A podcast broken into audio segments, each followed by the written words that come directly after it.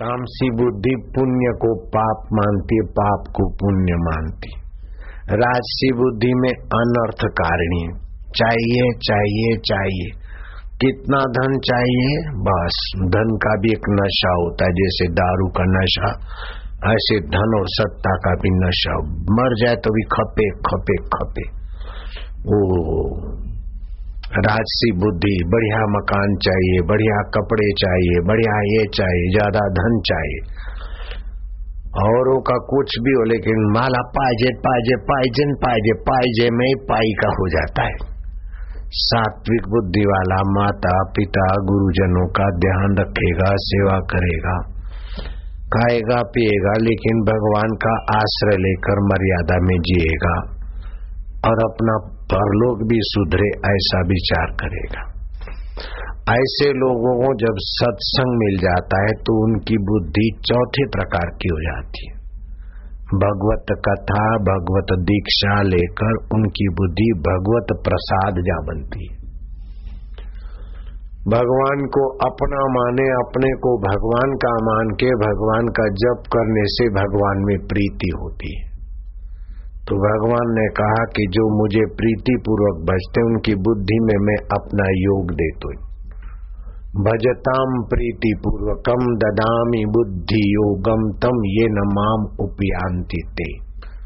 जो मुझे प्रीति पूर्वक भजते, उनको मैं बुद्धि योग देता हूँ। बुद्धि तो खटमल के पास भी है।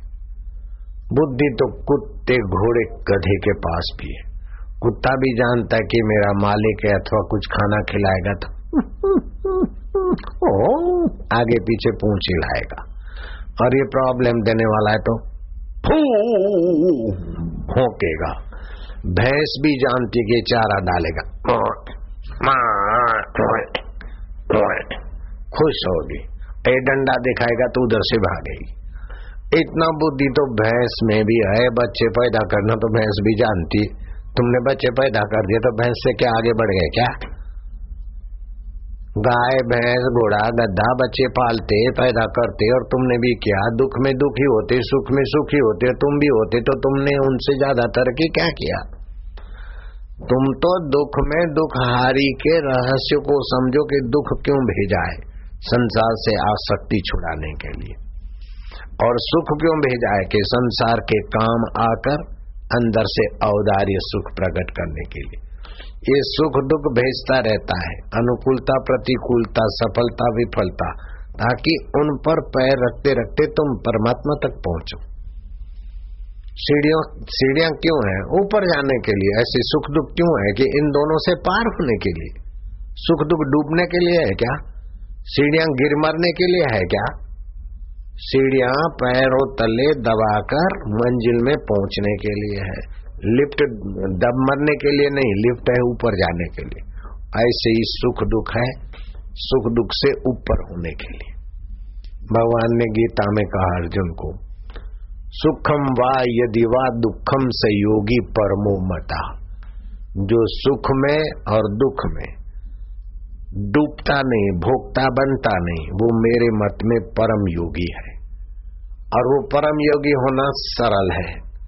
दूसरा योगी होना तो कठिन है, लेकिन परम योगी सुख दुख तो रोज आता ही है। नहीं चाहते तभी भी निंदा होती है बीमारी होती है विघ्न आते ऐसे नहीं चाहेंगे तो भी यश आएगा, सफलता आएगी। तो यश का अभिमान और भोग करोगे तो अब यश डुबा देगा, विफलता डुबा देगा। लेकिन यश का सदउपयोग करोगे और सत स्वरूप ईश्वर से नाता बुद्धि जोड़े रहोगे।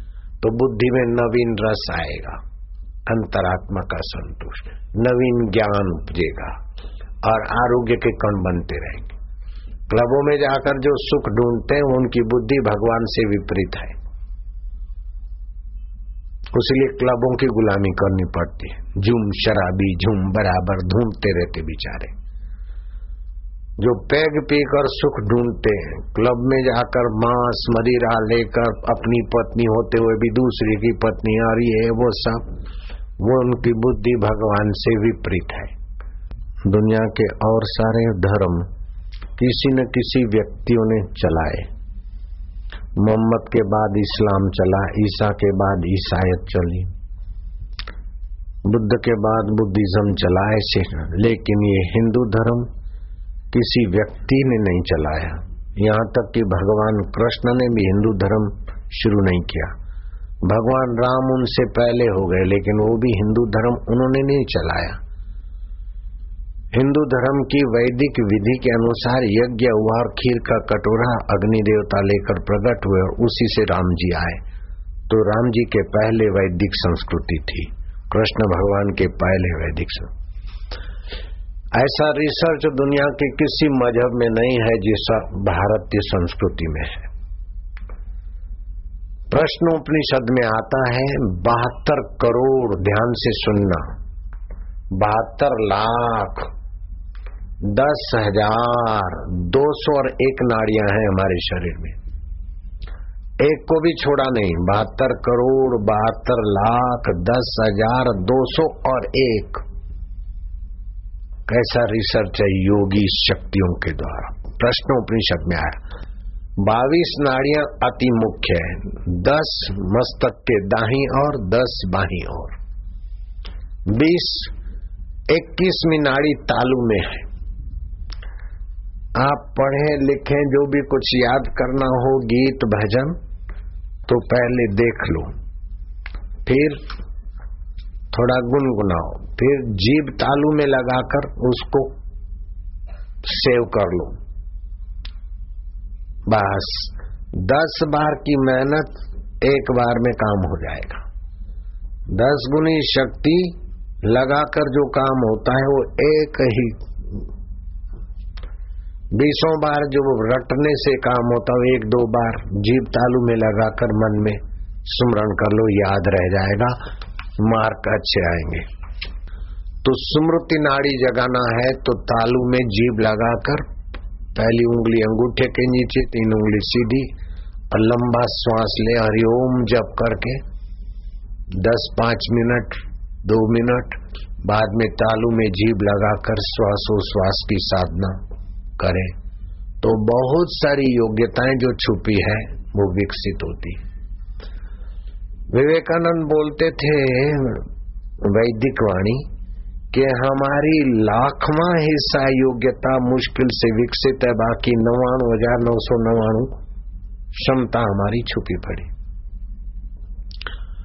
अगर दीक्षा मिल जाए और हम नियमित एक घंटा सुबह, एक घंटा शाम को ध्यान करें और जप करें तो अभूतपूर्व योग्यताएँ निखर जाती। अगर अगर अधिक कुछ अनुष्ठान करे, जैसे मैंने 40 दिन का अनुष्ठान किया। दूध पर रहता था, किसी से बातचीत नहीं करता था, मौन रहता था। जब भी भूख लगे, थोड़ा दूध पी लिया, थर्मास में से। सैतीसवें दिन मुझे उन योग्यताओं का खजाना हाथ लगा और इतना बढ़िया खजाना कि वो बांटते बांटते मुझे चालीस साल हो गए। उसमें से रत्ती खूटा नहीं और उसी खजाने की जरा सी प्रसादी छिटकता हूँ तो लाखों लोग यहाँ बैठे रहते दुनिया में घूम के आओ, लाखों लाखों आदमी घंटों भर इंतज़ार करे और बैठे रहे, ये क्या है? ये कैसा है जादू? सतृप्तो भवती वह तो तृप्त हो जाता है। उसको देख के दूसरे भी तृप्त हो जाते।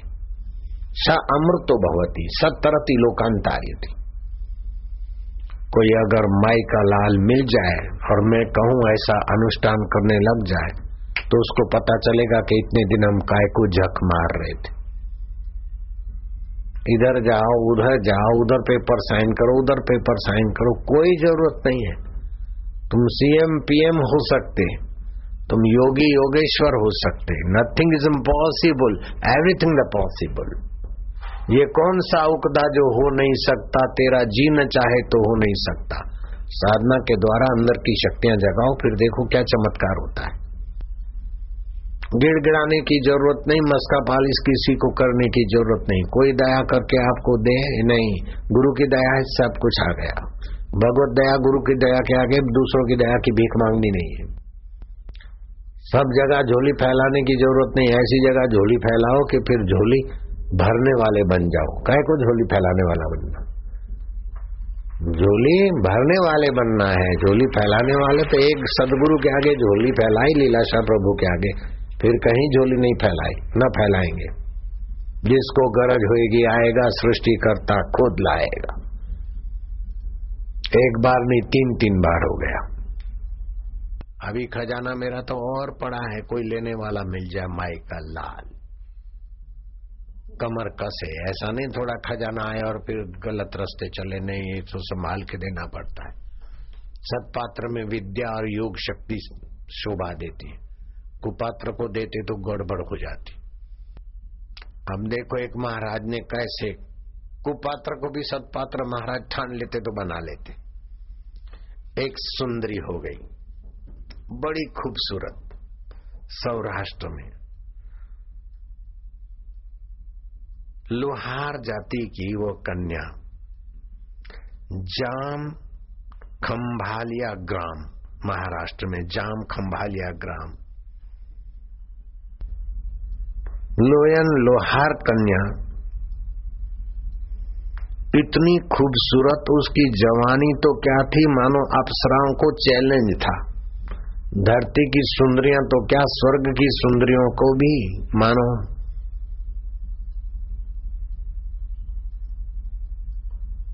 नीचा दिखाने के लिए देव ने उसको बनाई। लेकिन जहाँ सौंदर्य होता है, वहाँ अगर सावधानी नहीं होती तो वो सौंदर्य सुंदर कोई ले डूबता है। स्त्री के दो बड़े भयंकर शत्रु हैं। अगर संभल न पाए तो।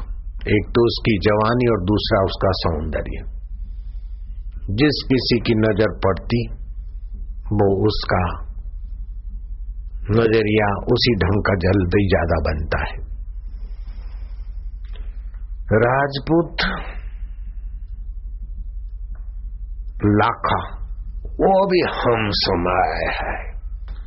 वो भी बड़ा सुंदरा लाखा और लोहार कन्या। लोयन उसका नाम। लोयन लवरी और लाखा लवर। गाँव के लोग उनका सौंदर्य देख के बस उन पर खुश होते, कुछ नहीं बोलते, सबको पता था कि ये आपस में क्या है। और उस जमाने में बड़ी सूग थी। खुले आम कोई फ्रेंडशिप करे बॉयफ्रेंड गर्लफ्रेंड बनाए उसको समाज नीची नज़र से देखता था। अब देखो भगवान कैसी लीला करते हैं। पूरा गाँव डरता था लाखा से। जितना सुंदर था, उतना शरीर कसा हुआ था और उतना दबंग भी था। आँख उठा के कोई उसके सामने देखे नहीं। बड़े बड़े जो थे, कहलाने वाले तिशमार खान उनका वो डॉन था डॉन भाषा तो समझते तुम और उस डॉन की वो प्रेयसी थी एक दिन ऐसा हुआ महाराज नगर में संत का आगमन क्या भगवान की लीला है वो संत महापुरुष का नाम था सैन सैल नसी बाबा गाँव में हिलचाल चली माया आपस में बात कर रही थी कि जल्दी जल्दी वो पानी भरने को गई। सुंदरी, लोयन वो जमाना नल और इन फैसिलिटियों का नहीं था, नदी तालाब पे पानी भरने जाने का था।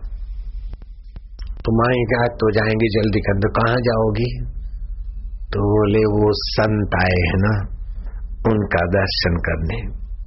शैल नसी बाबा आए हैं। बड़े अच्छे महाराज हैं। उनका ज्ञान मानो बस अमृत बरसता है। तन की तंदुरुस्ती, मन का प्रसन्नता, बुद्धि में प्रकाश, बस कोई भागशाली संत का दर्शन कर सकता है और सत्संग सुन सकता है। उनके संतों के वचन भगवान को छू के आते, सुनने से हमारे पाप मिटते, अज्ञान मिटता है।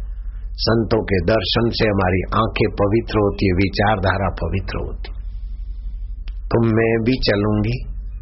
तो एक माई ने महना मार दिया कि तुम तो दूसरी माया हंस पड़ी।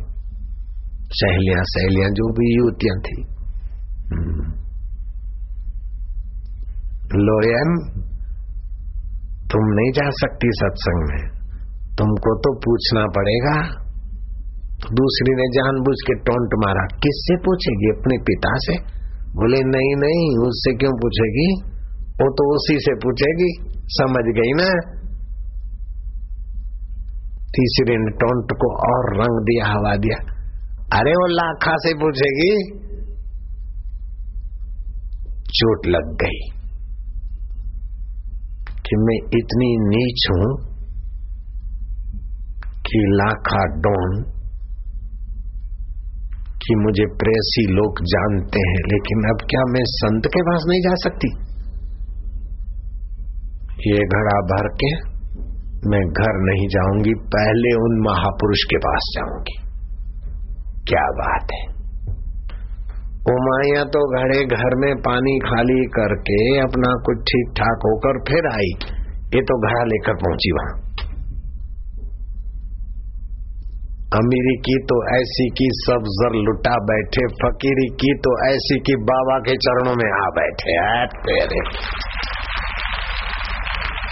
लोग भले उसे कैसा भी मानते थे उस समय, लेकिन मैं उसकी इस बहादुरी पर उस कन्या को शाबाश देता हूँ, धन्यवाद देता हूँ। हिम्मत करके पहुँच गई। और इतनी बदनाम थी। डॉन की प्रेसी बदनाम भी थी और सुंदरी थी, इसलिए कोई बोलता नहीं था।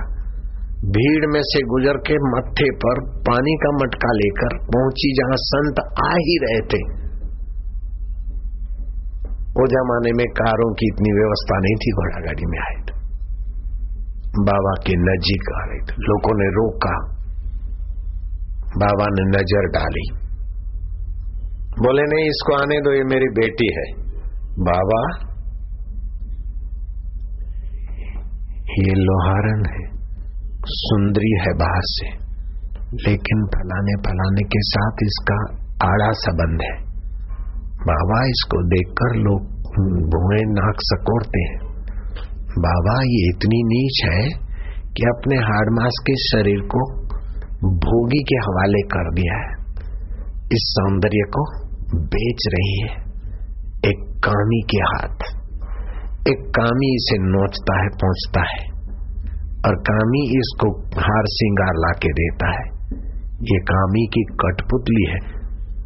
बोले नहीं नहीं नहीं ये तो मेरी बेटी है। आने दो आने दो आने दो। क्यों बेटी? पानी ले आई है ना अपने हम्म, बाबा के लिए। बोले महाराज आप मुझ पापिन का पानी पियोगे क्या?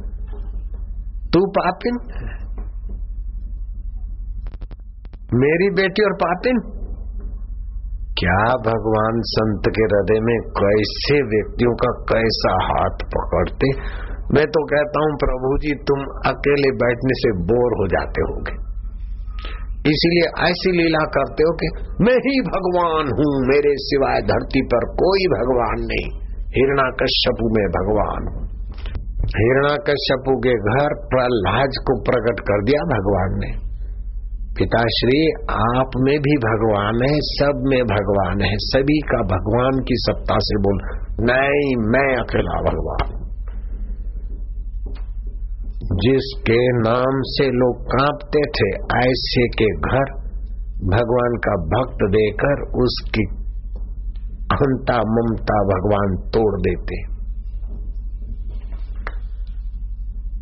यूपी में हो गए, बिजनौर में, राम अवतार शर्मा।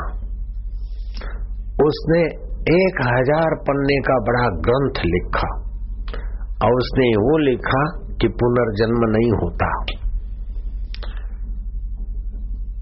ये सब ऐसे ही बातें हैं पौराणिक। पुनर्जन्म नहीं होता, उसके नास्तिक को अगर नास्तिकवाद पे लिखना है तो रेफरेंस तो मिल जाएगा। दृष्टांत भी मिल जाएगा। हज़ार पन्ने का पुस्तक लिखा, विमोचन कराया बांटा लोगों में। उसी के बिजनौर निवासी रामा अवतार, यूपी में है बिजनौर। राम अवतार के घर, भगवान ने ऐसा बालक पैदा किया कि वो बोलने के काबिल हुआ, न हुआ तो अपने पड़ोस की एड्रेस बताया, बोले, हम वहाँ रहते थे, हम तीन भाई थे। मेरी मृत्यु हो गई, अब यहाँ जन्म लिया है। हमारा फलाना फलाना भाई अभी बूढ़ा हो गया है।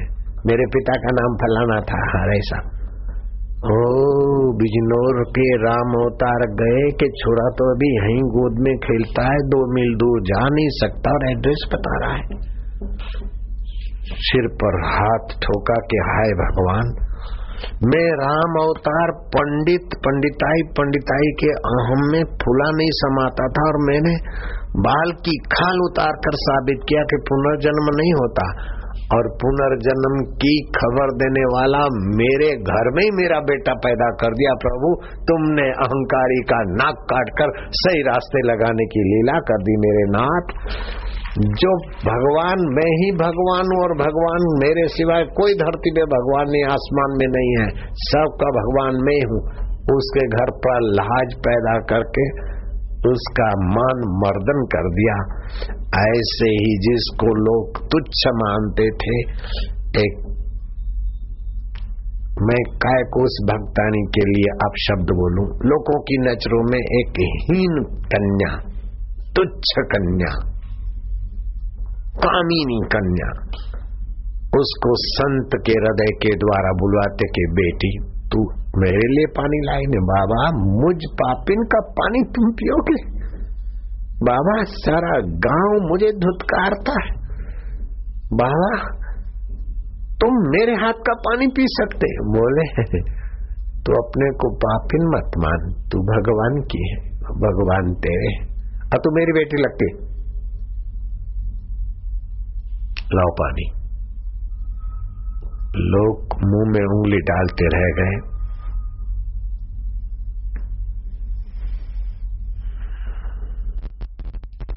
शैल नसी बाबा, इसका पानी पी रहे हैं। अब तुम लोग मेरे को मानो और मैं किसी व्यक्ति को प्यार करूँ तो तुम्हारा क्यों, तुम्हारी नफरत प्यार में बदल जाएगी कि बापू ने इसको स्नेह किया।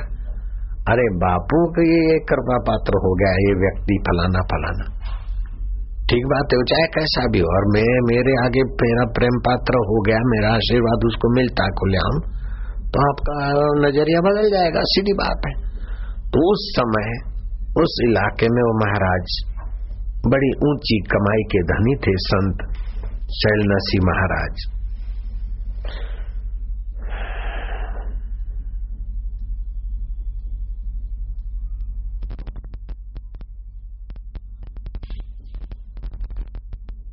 बाबा ने जल का उपयोग किया। बाबा ने कहा क्या चाहती? बाबा, मुझ पापिन के घर आप आ सके। बोले, वो तेरा घर नहीं है। वो तो शरीर का घर है। उधर तो मैं नहीं आऊँगा, लेकिन तू सत्संग में आना। आएगी ना? हाँ बोले, बाबा, आऊँगी। कभी कभी क्रिमिनल लोग और दो नंबरी लोग वचन के ऐसे पक्के होते कि एक नंबरी देखते रह जाए। और रुपया पैसा एक दूसरे को ब्याज पे देते ना, चेक वाले डुबा देते लेकिन वो दो नंबर के खाली वचन पर भी देते लेते हैं, करोड़ों की लेन देन करते जयराम जी बोलना पड़ेगा। वो आई बाबा जी का स्नेह मिला था। बाबा जी को देखती है खूब एकाकार होकर। संत का सत्संग सुना है, सुनना हो तो एक टक उनको देखते जाए और सुनते जाए तो उनके हाव भाव और उनकी निगाहों की तरंग हमारा बहुत मंगल करते नज़रों से वे निहाल हो जाते हैं जो संतों की नज़रों में आ जाते हैं। संत सैल नसी का सत्संग सुना। लोयन का हृदय अब लाखा की भोग्या वाला हृदय धीरे धीरे भगवत प्रेम से, भगवत भक्ति से, भगवत दीक्षा से लालायित होने लगा कि मुझ पापिन को दीक्षा मिल सकती क्या? ये बाबा मुझे दीक्षा देकर सचमुच में मेरा उद्धार करने का मुझे मार्ग दे देंगे। लोहन का हृदय पवित्र हुआ और ग्लानी से भरी हुई लोहन बाबा के पास सत्संग के बाद गई। बाबा को प्रणाम करती और जैसे, चातक मीन पतंग जब पिया बिन रह नहीं पाए, साध्य को पाए बिना लोहन क्या रह जाए?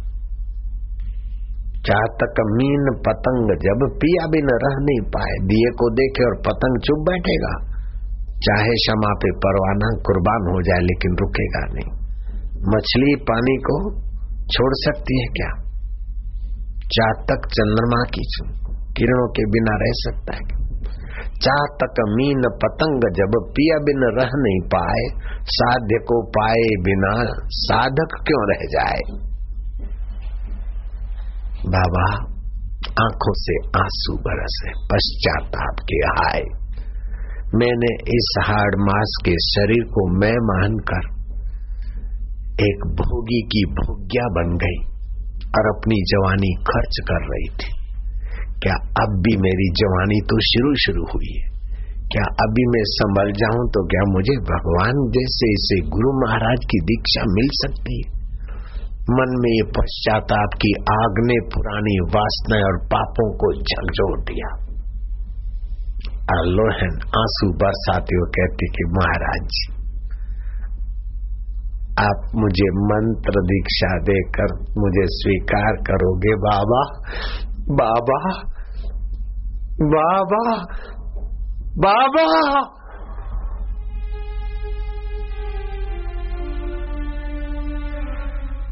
उसके अंतरात्मा की आवाज़ थी। आँखों से नींद बरसा। कपोलों से धार पई देखने वाले दस पाँच साधक दंग रह जाएगा ये पगली न हो जाए। लेकिन सचमुच वो पागल हो गई। पागल, गल को पा लिया कि गुरु की कृपा का क्या महत्व है। पागल। मीरा भी पागल हो गई। मैं तो चाहता हूँ तुम हम सभी पागल रहे भगवान के लिए। संसार की चतुराई मनुष्य को ले डूबती है। चतुराई चूल्हे पड़ी। पूर्व पर्यो आचार तुलसी हरि के भजन बिन चारों वरण चमार। चमड़े वाले शरीर को मैं मानकर इसको जिला जिला के मर जाए और फिर दूसरा गर्भ नहीं मिले तो नाली में बहु गटर में धिक्कार है ज़िंदगी को। जिए ठाठ मार से मर गए, फिर कुत्ता हो गए, घोड़ा हो गए, बिल्ला हो गए, पेड़ पौधा हो गए, पिशाच हो गए, धिक्कार है ऐसी ज़िंदगी को। गुरु दीक्षा के बिना भटकू भैया, कौन से गर्भ में जा गिरेगा धरती पर, तुम गिरोगे कि समुद्र में गिरोगे ये पता नहीं। शहर में गिरोगे कि गाँव में गिरोगे, बस्ती में गिरोगे कि उज्जाड़ में गिरोगे और उसी प्राणी के गर्भ में जाओगे? गर्भ नहीं मिले तो नाली में बहोगे। और नाली भी नहीं तो मरुभूमि में ऐसे ही प्राणियों के गर्भ से बालक मरुभूमि में तड़प तड़प के मर जाते इस बात का तो एक नास्तिक आदमी भी अस्वीकार नहीं कर सकता। माँ के गर्भ में गर्भाधान हुआ, गर्भ नहीं टिका। तो पेशाब के द्वारा बाहर बहता है। अब मरुभूमि में बाहर तो छटपटा के मरो, नाली में बाहर तो खत बताते खसीटे जाओ। ये जन्म मरण की बेवकूफ़ी चालू रही। भगवान के साथ की दीक्षा का आश्रय नहीं मिला। कितना भी धनवान है, लेकिन दुर्भाग्य से पीछा नहीं छोड़ेगा। कितना भी सत्तावान है, लेकिन जन्म मरण का दुर्भाग्य का पीछा नहीं छोड़ेगा। कितना भी सुप्रसिद्ध है, लेकिन मौत ये सुप्रसिद्धि मिट्टी में मिला देती। राजा मृग को श्री कृष्ण ने क्रिकेट योनि से निकाल कर कृपा की और देवता के रूप में प्रकट हुआ। श्री कृष्ण अनजान होकर पूछते कि, देवता, तुम कौन हो? तब वो क्रिकेट के चोले से बदला देवता कहता कि, प्रभु, आप अपने ग्वाल मित्रों को बलराम साकेती कृतवर्मा और औधव और दूसरे विद्वानों को कर्म की लीला समझाने के लिए अनजान होकर मुझसे पूछते हो तो हे माधव, मैं धरती का सबसे अधिक प्रसिद्ध राजा मुझ अभागे का नाम अभी भी लोग लेते हैं। माधव, आसमान के तारे कोई गिन सकता है? लेकिन मैंने यश के लिए कितनी दाने, कितनी गौएँ दान की बड़े बड़े प्रसिद्ध ब्राह्मणों को। उसकी गिनती नहीं है, ऐसा अभी भी इतिहास मेरा यशगान करता है। लेकिन जिस शरीर का यशगान हुआ माधव, वो तो जल गया, लेकिन कर्मों के बंधन से मैं सुखे कुएँ में किरकिट होकर पड़ा था। तुमने कृपा करके निकलवाया और मुझ पर अपनी कृपा की और देवता के शरीर में मुझे प्रकट किया, माधव। ये बात श्रीमद भागवत में आती। श्री कृष्ण वन दिवस मनाते थे क्योंकि वन का हवामान स्वास्थ्य के लिए अच्छा होता है।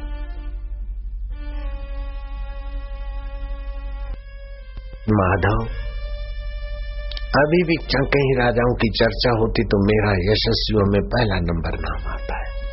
कृष्ण ने कहा अच्छा तो नृग राजा है? बोले हाँ प्रभु, वही अभागा नृग दुनिया की नज़रों से यशस्वी था, लेकिन सत्संग नहीं मिला मरने के बाद कर्मों की गति के अनुसार। मुझ अभागे को कई नीच योनियों के बाद क्रिकेट की योनि और वो भी सूखे कुएँ में। पनघट नहीं था और गिर गया और छटपटा रहा था। साकेती कृत वर्मा ने देखा, निकालने में असमर्थ हुए। आपको बुलाया और आपने कृपा करके निकलवाया और अपनी नूरानी निगाह डाली। और मेरी सदगति हो गई। गहनो कर्मणा गति, कर्म की गति बड़ी गहन। चलो अपन चलते हैं वहीं सौराष्ट्र में। संत सैरानी के चरणों में लोयन अपनी प्रार्थना रखकर बाबा का प्रत्युत्तर प्रतीक्षा बाबा ने कहा, लोयन दीक्षा तो दूँगा और भी कुछ दूँगा। बाबा, और भी। आपकी मर्ज़ी। मैं तो आपकी हूँ ना। संत और भगवान के हो गए तो फिर जैसे बच्चे का हाथ पकड़ के माँ, या बाप उसकी यात्रा करवा देता है, ऐसे भगवान और संत। मेरे गुरुजी ने मेरा हाथ पकड़ के यात्रा करवा दी, मैंने क्या मेहनत की? मैं तो दस जन्म में झक मार के रह जाता तो इतनी ऊंचाई नहीं छू सकता, जितनी मेरे गुरु कृपा ने मुझे उठा के बिठा दिया। अपनी मेहनत से भगवान को पाना बड़ा कठिन है। तीन प्रकार के लोग होते एक, भगवान की भक्ति करते और बदले में संसार की चीज़ें चाहते। वो भोगी भैया। नश्वर भोग चाहते शाश्वत भगवान से।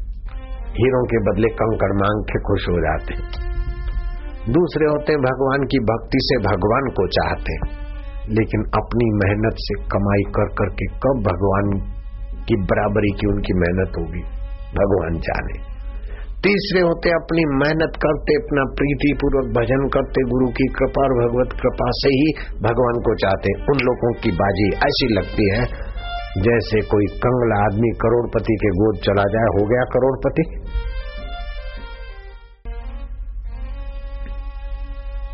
बाबा के गोद चली गई वो। कौन? सारे सौराष्ट्र में जो कुप्रसिद्ध थी लोयण वो सौराष्ट्र में सुप्रसिद्ध गुरु के गोद चली गई। गुरु ने कहा, दीक्षा भी ले और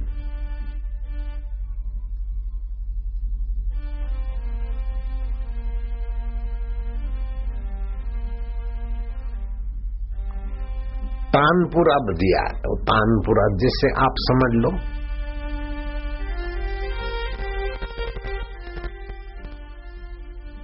तानपुरा, उस समय तानपुरा नाम था। आप आज की वीणा समझ लो। बाबा ने कहा, ये लो मेरा तानपुरा। ये वीणा लो।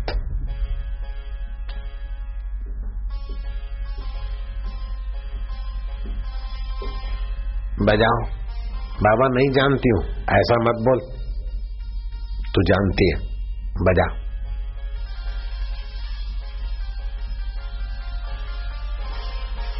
बजाती जा बजाती जा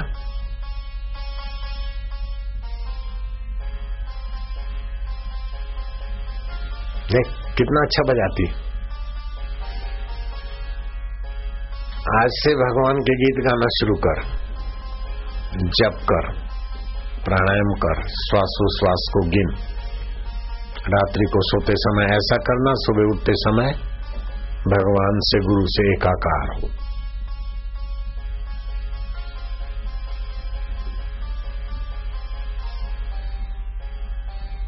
एक अच्छा बजा रही ना? बजाओ बजाओ।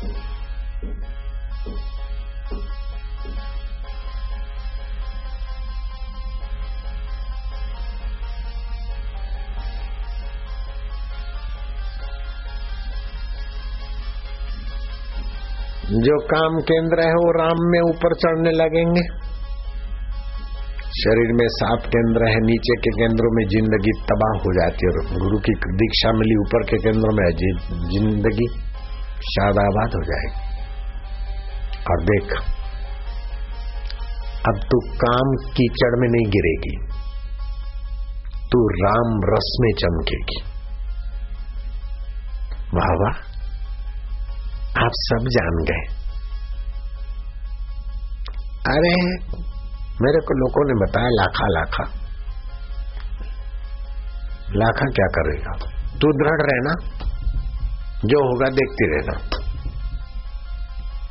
लाखा तो गया था अपने काम से, डकेती बकेती, डॉन था, जो भी उसका प्लानिंग प्रोग्राम था दूर दूर प्रांतों में। कई हरामियों का सरदार था। दो चार महीने के बाद आया। और सीधा लाखा लोहन के पास पहुँचे। उतने में तो लोहन बदल चुकी थी। उसने हार, सिंगार, सारे बदल कर, कामी आदमी देखकर बेकार पैदा हो जाए, उसको ऐसा हो उसका पहरवेश बदल दिया, उसने फेंक दिया। एक बार गांधी जी के पास कलकत्ते में कुछ महिलाएँ गई कि आप लोगों को आज़ादी तो चाहते हैं, लेकिन हम जाते हैं तो हमारे सामने लोग बुरी नज़र से देखते कुछ लोग सिटी मारते हैं, कुछ लोग जानबूझ के हमारे से नजीक से स्पर्श करके जाना चाहते तो बापूजी, नारियों के बचाने के लिए नारियों की सुरक्षा का भी आप कुछ करो।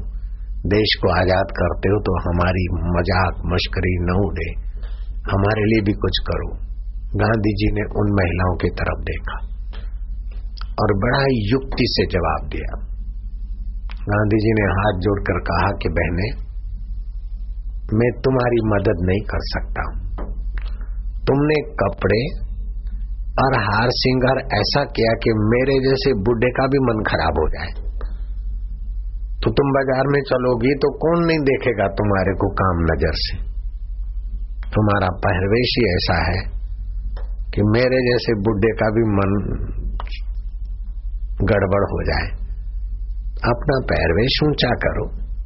तुमको कोई देखे तो उसके मन में तुम्हारे लिए सद्भाव आ जाए। रानी अलिजाबेथ के पास एक युवती को उसकी दादी माँ ले गई।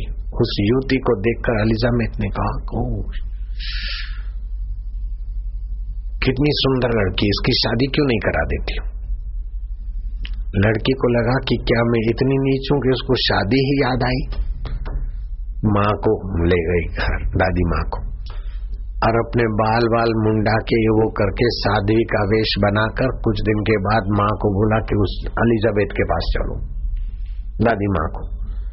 दादी माँ अलीजाबेथ के पास ले गई तो उसको देखकर साध्वी वेश में अलीजाबेथ खड़ी होकर उसको प्रणाम करने लगी।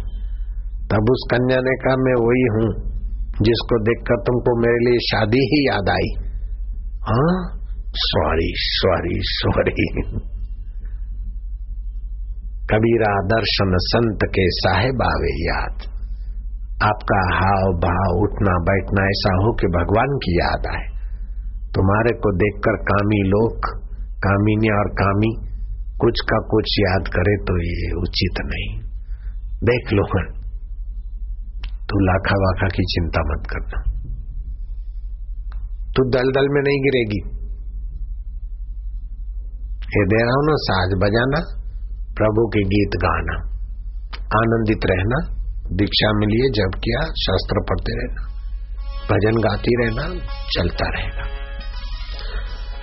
महाराज धीरे धीरे वो लोहन अड़ोस पड़ोस में जो गंदी नज़र से देखते थे, उनका सम्मान की नज़र बन गई। अब लोहन देवी।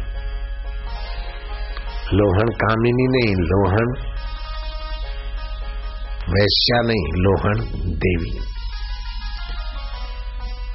वो लाखा गाँव में पहुँचा, लाखों को लोगों ने बता दिया कि लाखा, तेरी लोहन गई भक्तानी बन गया। अरे बोले, क्या? मैं तो उसके बिना जी नहीं सकता हूँ। वो मेरे बिना कैसे जी सकती? आया तो देखा लोहन के वेशभूषा, तान तंबूरा। लोहन, तूने क्या कर दिया है? मैं तो रोज तुझे याद करता और सीधा घर नहीं गया हूँ। सामान जो कुछ लूट मार का था, वो भेज दिया मैं सीधा। तूने मेरे को लूट लिया, मैं तेरे पास हो गया हूँ। लाखा, वो दिन भूल जाओ। छोड़ ये सब बातें। लोहन तू मेरे तू मेरी जीवन है, तू मेरी ज़िंदगी है, तू मेरा दिल है। मैं सारी दुनिया को ठुकरा सकता हूँ, लेकिन तेरे बिना नहीं जी सकता हूँ लोहन तू मुझे त्याग नहीं सकती। मैं तुझे नहीं छोड़ सकता हूँ, लाखा। मैं तुझे नहीं त्यागूँगी, लेकिन नज़रिया बदल दे। तुम भी भगवान के रास्ते चलो। अरे, छोड़ो ये बाबाओं की बातें। लोहन इतने दिनों के बाद आया। आओ मेरे गले लगो। लाखा, दोबारा मत कहना। लोहन ये क्या बाबाओं जैसी बात? न जाने कितनी कितनी और मैं ये भाषा नहीं जानता हूँ और लंबा विस्तार करना भी मुझे अच्छा नहीं लगता। जो कुछ लवर मरते हैं तेरे लिए मैं मर जाऊँ, ये कर जाऊँ, वो कर जाऊँ क्या क्या होता है गाने बजाने? तुम तो जानते होंगे, बजारू बातें।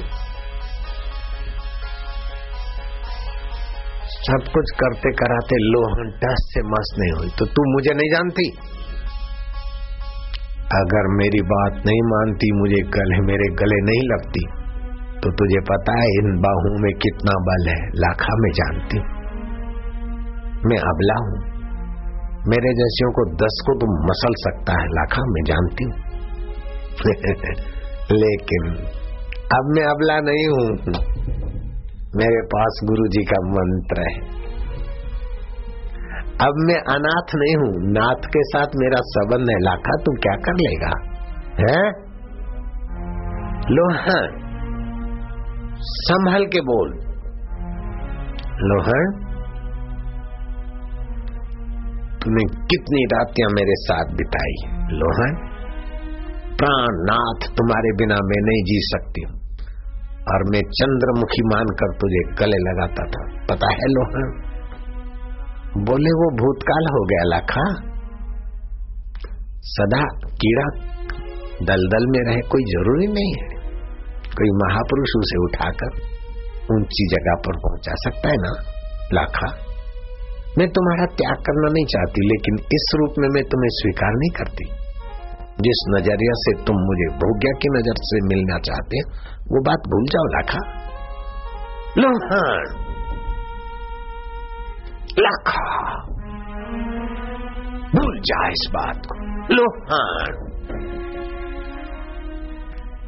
तो ये तान तंबूरे छोड़ दे, नहीं तो मैं उठा के तेरा तंबूरा फेंक दूँगा, लाखा, दोबारा मत बोलना। ये मेरे गुरु जी की प्रसादी। कुछ का कुछ हो सकता है। लोहान, ये गिदड़ धमकियों से मैं डरने वाला नहीं हूँ, मैं लाखा डकेत बड़े बड़े डकेत मेरे शागिर्द हैं, मेरे अधीनस्थ है। कई राज्यों में मेरा ढाका है। लोहन, तेरे आगे मैं हार चुका हूँ। तेरे लिए मैं सब कुछ कर सकता हूँ। लोहन, आ जा। लोहन कहती लखा वहीं खड़ा रहना। नहीं, मैं तुझे, अगर तू नहीं मानती तो मैं बलपूर्वक तुझे उठाकर गले लगाऊँगा। लाखा, ये न करो तो अच्छा है। लाखा कहता, मेरे से सहा नहीं जाता, रहा नहीं जाता। लोहन, तुझे त्यागू, तुझे छोड़ू और तुझे ऐसी साध्वी बावड़ी बना दू। नहीं नहीं, मेरी लोहन, लाखा की लोहन। ऐसा करके उसने अपना काम नहीं रुकता तो क्रोध के रूप में आता है। बल तो था, सटाक से उसको, जैसे फूल को कोई मसल ले ऐसे सटाक से अपने भुजाओं में दबोच दिया।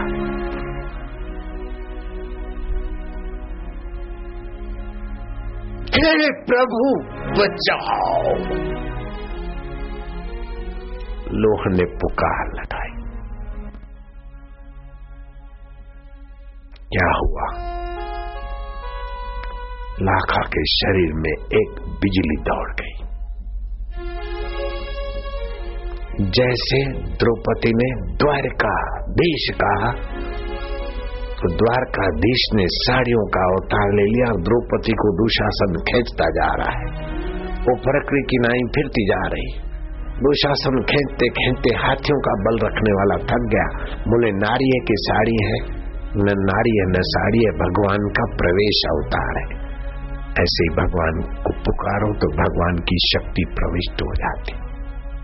आवेश अवतार, हिरणा कश्यप को मारने के लिए आवेश अवतार, द्रौपदी की लाज रखने के लिए प्रवेश अवतार। यहाँ भी प्रवेश अवतार हो गया, भगवान के कोप का। लाका के शरीर में आग आग आग। ये लोहे के आग का चलता हुआ है, छोड़ा। लोहन को देखता है कि क्या है? लोहन, मुझे कुछ हो गया है। लाखा मैंने मना किया था। जाओ घर पे आराम करो। घर गया, सारे शरीर में कोड़ फूट निकला। पूरी फूसी पूरी फूसी पित्त प्रकोप ऐसे कोई दवाई करो तो काम नहीं। जो जो इलाज करो, त्यों मर्ज बढ़ता गया। बारह साल लाखा खटिया पे पड़ा रहा। और लोहन बारह साल की साधना में इतनी आगे बढ़ी कि पूरे सौराष्ट्र को लोहन देवी के भजनों ने तान तंबूरों ने डोलाना शुरू कर दिया। कितनी गरीब, गिरी हुई लोहन थी। जिसको देखकर लोग सूख करते थे, अब उसको देखकर लोग उठ खड़े होते दर्शन करके अपने को पुण्यात्मा मानते अच्छाई बुराई सबके अंदर छुपी होती। सुमति कुमति सबके उर रहे वेद पुराण। ग्रंथ सबका है? अच्छाई बुराई सबके अंदर छुपी है। अच्छाई को बढ़ाते जाओ, बुराई भाग जाएगी। बुराई को बढ़ाते जाओ, अच्छाई भागेगी नहीं, अच्छाई दबी रहेगी। क्योंकि मूल स्वरूप तुम्हारा परमात्मा रूपी अच्छाई से जो कितना भी पापी पामर हो जाए, फिर भी अंदर उसकी अच्छाई नष्ट नहीं होती। बुराई मिथ्या है, अच्छाई वास्तविकता है। कितना भी बुरा आदमी कुछ न कुछ उसकी अच्छाई बनी रहेगी। अच्छाई को नष्ट नहीं कर सकता कोई। अच्छाई ईश्वरत्व है और बुराई विकार है। विकार की ज़िंदगी लंबी नहीं है, भगवान शाश्वत है। विकार शाश्वत नहीं है। क्रोध आप कर के दिखाते हो, बारह घंटा क्रोधी होके दिखाओ, नहीं हो सकते।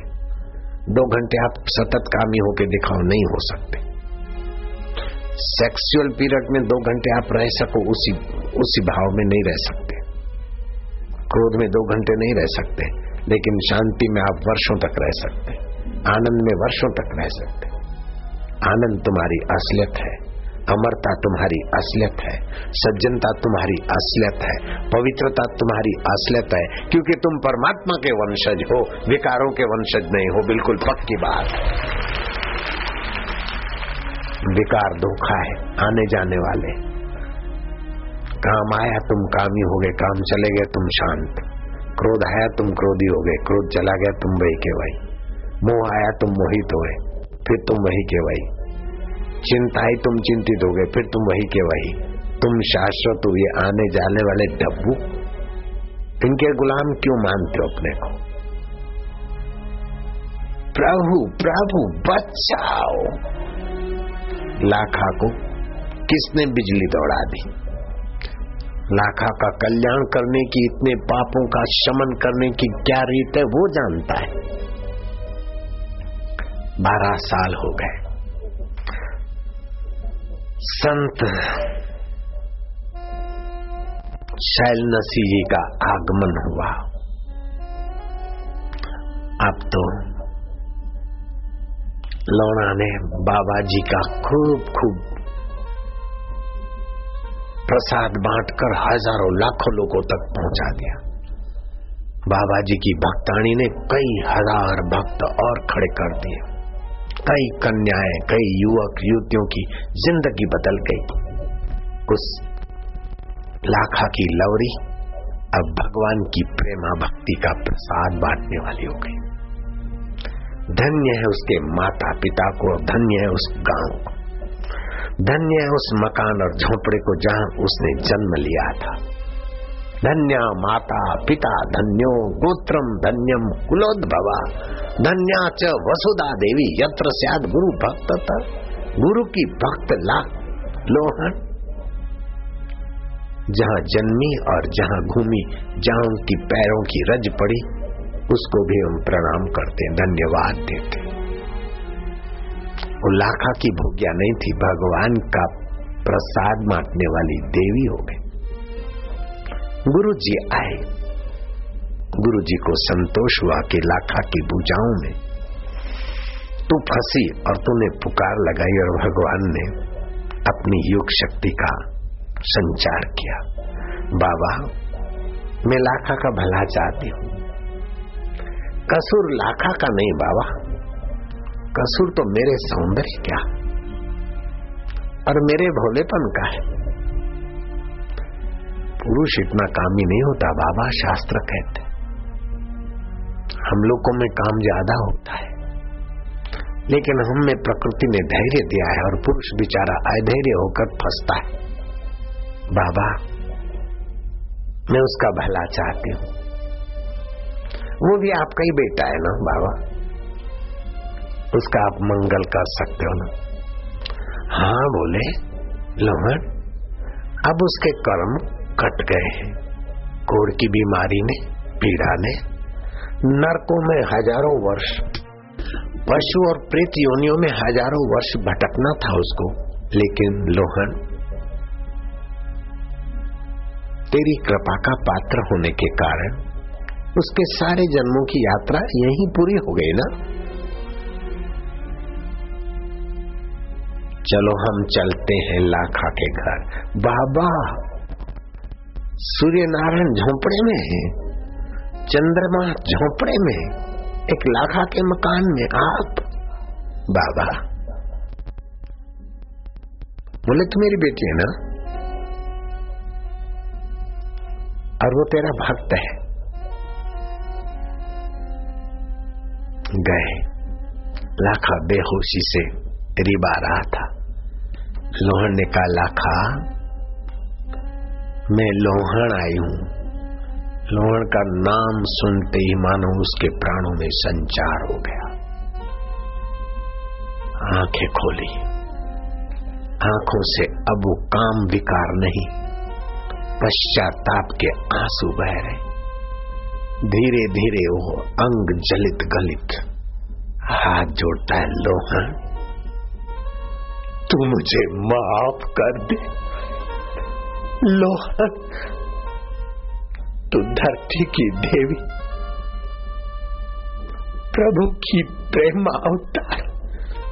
संत महात्मा, अरे बोले, मेरे गुरुदेव आए। बाबा बाबा, लोहन को तुमने महान दिव्य देवी बना दिया, बाबा। मुझ पापी को दंड मिलकर मेरी भी शुद्धि हो गई, बाबा। बोले, लाखा, जीवात्मा शुद्धि होता है बेटे। विकारों से तुच्छ बनाते और विकारियों से फल भुगवाते तेरे कई जन्मों का फल यही समाप्त हो गया, लाखा। मुँह खोल। बाबा ने अपना कृपा दृष्टि वाला जल पिला दिया। लाखा, तुझे कोड़ हुआ है, पागल? तुझे कहा है कोड़ छिड़ दिया पानी। कहा है देख कहा है जलन? लाखा? लाखा कहता है, बाबा, भक्ति का भी दान और आरोग्य का भी दान और प्रभु प्रेम का दान देने वाले चलते फिरते महापुरुष भगवत अवतार। साचा संतों ने वंदन प्रेम थी ये सौराष्ट्र की भाषा है। ई तो जग मा चालता छे भगवान। ई तो ई तो मना सौराष्ट्र। साचा संतों ने वंदन प्रेम धीरे सच्चे संतों को हम प्रेम से नमस्कार करते हैं। भगवान निर्गुण निराकार तो सर्वव्यापक है। लेकिन भगवान को साकार रूप में देखना हो तो सच्चे संत, ये भगवान की चलती फिरती मूर्ति हो महाराज में आपकी लाखा। क्या चाहते हो? बाबा, जो लोहण को आपने दान दिया, मंत्र दीक्षा का दान, लाखा। डकेती वकेती बोले, महाराज, शर्मिंदा हो रहा हूँ। अपने किए का पश्चाताप मैंने भोगा है, महाराज। महाराज, आपके खजाने में से मंत्र दीक्षा की। लाखा ऐसा ही होगा। लाखा लोहन ऐसे भक्त हो गए। पहले एक दूसरे को दिखते थे तो नीचे के केंद्र सेंसिटिव होते और काम जगता था। अब ऐसे पवित्र हो गए कि कई युवक युवतियाँ उनसे संयम की दुहाई लेते छह महीना बारह महीना साल दो साल ब्रह्मचर्य व्रत रखने का मेरे पास भी कई ऐसे परिवार आते पति पत्नी शादी किया है छह महीने तक संयम रहेंगे बारह महीने दो साल और फिर तेजस्वी संतान आती है कईयों के एक दो संतान है दो दो साल से संयम ही रहते पाँच पाँच साल तक संयम जीवन बिताते ऐसे भी मेरे कई साधक हैं। जब ऐसे कामुक जमाने में भी ऐसे मेरे हीरे हैं तो लाखा और लोहन के जमाने में भी कई नर रत्न पैदा हो जाए।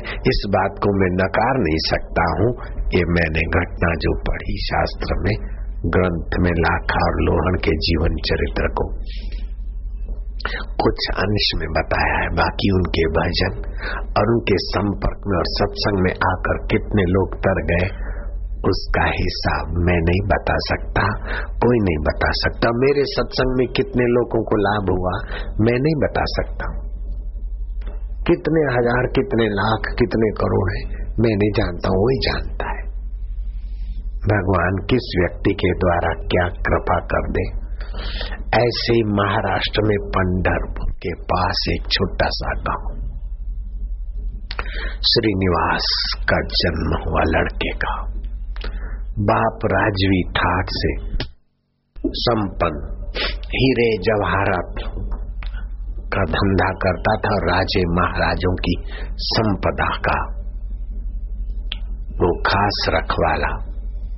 राजे महाराजाओं से टक्कर ले ऐसा धनाढ़ पिता का पुत्र श्रीनिवास हुआ। लेकिन धन बढ़ता है तो उसकी मांग भी बढ़ जाती है मूर्ख लोगों को। जो आय का पांचवा हिस्सा या दसवां हिस्सा दान नहीं करते, वे लोभी बनकर कीड़ों की नाई खत बताते। श्रीनिवास पंडरपुर के पास में पिता की संपत्ति अथा संपत्ति। कितने अरब खरब थे वो इतिहास नहीं बताता है अथा संपत्ति बताता। और फिर वे कैसे संत बन गए, उनकी पत्नी, उनके पुत्र, और वे कितने महान संत बन गए। अब पंडरपुर और कर्नाटक में वे चालीस साल की उम्र में कितने रूपांतरित हो गए और अस्सी साल तक जिए और करोड़ों लोगों को भक्ति रस का दान किया। और उनके हज़ारों हज़ारों भजन, उसमें से कई हज़ार भजनों की पोथियाँ तो गायब है, लेकिन कुछ सैकड़ों भजन मिलते हैं। पुरंदर संत बन गए, श्रीनिवास में से पुरंदर स्वामी। पत्नी और चार बेटे, चारों के चार भक्ति रस भजन गाते भगवान की भक्ति में लोग टोलते थे। भगवान ने कंठ दिया है, अकल दी। तो बर्बादी के रास्ते काय को कंठ और अक्ल को भेजना? आप आबाद और लोगों को आबाद करने के लिए कबीर, नानक, मीरा की नाई रज्जब की नाई। भगवान के रास्ते क्यों न हमारा? तन मन और बुद्धि लगे। प्रभु के सामने देखो और प्रार्थना करो कि प्रभु, लोह जैसी कुप्रसिद्ध को तुम इतने सुप्रसिद्ध बना सकते हो। तो बाबा, प्रभु जी, मैं तो अभी बच्ची हूँ अक्कल की कच्ची हूँ, तुम्हारी हूँ ना कैसी भी हूँ तो तुम्हारी हूँ ना महाराज? गुरु जी मैं तुम्हारी हूँ प्रभु जी मैं तुम्हारी हूँ, तुम्हारा हूँ। ऐसा कहते कहते भगवान को प्रार्थना करते जाओ भगवान। भगवान के दो भारी सदगुण है। शरणापन्न को स्वीकार करना, चाहे वो कैसा भी हो। लेकिन भगवान की शरण आता है तो शरणापन स्वीकार्य और शरणापन रक्षा। जो भगवान की शरण आता है सच्चे हृदय से पुकारता है, उसको स्वीकार भी कर लेते और उसकी रक्षा और उसके कार्य का निर्वाह भी भगवान करते आश्रित स्वीकार्य पादन और आश्रित कार्य निर्वाहक, ये दो भगवान की दिव्यता है। जो उनका आश्रय लेता है, उसको वो स्वीकार कर देते हैं। और उसके कार्यों की पूर्ति भी करने में साथ देते। आश्रित स्वीकार्योपादन, आश्रित कार्य निर्वाह, ये भगवान के दिव्य गुणों का फ़ायदा लो न तुम लोग। काम का, क्रोध का, लोभ का, नश्वर सौंदर्य का आश्रय कब तक लोगे? एक बड़ी सुंदरी थी और उसको अपना गर्व था और बुद्ध के दर्शन करने को राजा ने भेज दिया उसको। राजा जिसका दीवाना था लवर था तो उसका तो ठाक बुद्ध ने गौर से देखा। देखते देखते वो सुंदरी, उस समय के बुद्ध के जमाने। देखते कि मैं सत्रह की, मैं अठारह की सुंदरी नहीं हूँ। मैं तो अब अट्ठाईस की हो गई हूँ, अड़तीस की हो गई हूँ। जुनिया पड़ गई है, अड़तालीस की हो गई आँखें कुछ अंदर गई, गाल दब गए। साठ की वो, जी की बनते ये क्या कर रहे हो? बोले, जो होना है वो दिखा रहा हूँ। मत कर रे गर्व, गुमान, गुलाबी रंग, उड़ी जावे को उड़ी जावे गो को पड़ी जावे गो, माटी में मली जावे गो। ये गुलाबी रंग अपने को और दूसरे को दलदल में गिराने के लिए नहीं है। जिससे गुलाबी रंग सजाग रहता है, उस चैतन्य स्वरूप ईश्वर की शरण आ जाओ। और राजा की लवरी बुद्ध की प्रेमा भक्तन बन गई। नज़रों से वे निहाल हो जाते। चाहे संतपुड़ा की नज़र हो, चाहे बुद्ध की नज़र हो, चाहे लीलाशाह बापू की नज़र हो, चाहे समर्थ रामदास की नज़रिया हो, संतों की निगाहों से भगवान की कृपा के तरंग बरसते। संतों की वाणी भगवान को छुकर हमारे कान को और हमारे मन को पावन करती। जहाँ से शक्ति का संचय होता है, उस परमात्मा में चुप होना। गुरु के साथ संबंध जोड़कर, जैसे बच्चा माँ का हाथ पकड़ के, पिता का हाथ पकड़ के, चाल की गति बढ़ा लेता है, ऐसे गुरु कृपा से अपनी आध्यात्मिक चाल की गति बढ़ा दी जाती। ज्ञानेश्वर महाराज लिखते हैं कि हे गुरु कृपा तू मेरे हृदय को छोड़कर कभी कहीं मत जाना। ओ माझी मावली हे गुरु कृपा, अभी हम तेरे नन्हे बच्चे हैं। गुरु मावली ज्ञानेश्वर ने गुरु की महिमा गाते हुए ऐसे ऐसे पवित्र वचन ज्ञानेश्वर में आते हैं हृदय भर जाता है गुरु की स्मृति। ज्ञानेश्वर जी कहते हैं कि, हे मेरे इष्ट देव, में मर जाऊँ। तो मेरे शरीर का बाष्पीभूत जो जल है, वो गुरु के बगीचे में ही वृष्टि हो जाए। मेरे तन की राख गुरु जी के बगीचे के खात बन जाए। मेरा श्वासोश्वास गुरु वातावरण में रहे। हज़ारों जन्म के पिता मिले, माता मिले, बंधु मिले, पति और लवर, लवरिया मिले, किसी ने नहीं निभाया। आखिर ये जीव अनाथ होकर मरता रहा, जन्मता रहा जन्मता रहा, मरता रहा। बूढ़ा होता गया, साथियों ने साथ छोड़ा। निराशा की आहें भरता हुआ दम तोड़कर फिर आगे। हे गुरु, कृपा तूने मेरा हाथ पकड़ा है। जब तक जी में जान रहे, तन में प्राण रहे, मेरी प्रीत की डोरी तेरे तरफ़ सुरखती रहे। मुझे भय है कि अभी मैं नन्हा बालक हूँ। कहीं उलझ न जाऊँ इस माया जाल में। कहीं भोगियों के दुनिया में भटक न जाऊँ, हे गुरु कृपा रक्ष माम रक्ष माम पाई माम पाई माम। व्यवहारण प्रतिदिन अपने गुरु के साथ मानसिक प्रार्थना संबंध जोड़कर लोक समूह में आती थी। रक्षित रही। मेरा रक्षित रही। नहीं तो कई बिचारी फंस जाते वाह भाई में। कई बिचारे फंस जाते वाह भाई लोग मान देने लगते और वो अपना, अपने को मान के, योग्य मानकर अभिमान के शिकार हो जाते। लोग मान देते तो उनकी सज्जनता है और भगवान की सत्ता है। इसमें अपना अहम बीच में लाने की क्या ज़रूरत मान पुड़ी है जहर की, खाए सो मर जाए। चाह उसी की राखता वो भी अति दुख पाए। मान योग्य काम करो, लेकिन मान की चाह से बड़े बड़े गिर गए।